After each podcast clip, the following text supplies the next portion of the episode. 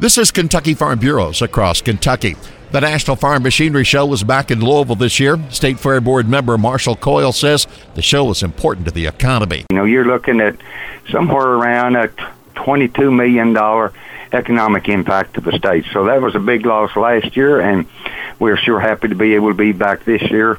You know, when you talk to the exhibitors, uh, they were tickled to be back. The attendees were tickled to be back. Cole says farmers need access to new technology to be more productive and sustainable. Technology has greatly improved our production abilities and being sustainable. You know, I can remember Jeff from in, in this county when we made 80 bushel corn, we were tickled to death. You know, now you get laughed at at that. The technology has improved our yields, but it's allowed us to feed a lot more people, and not just in this country, but around the world. The National Farm Machinery Show is the largest indoor farm show in the nation and we'll be back in 2023.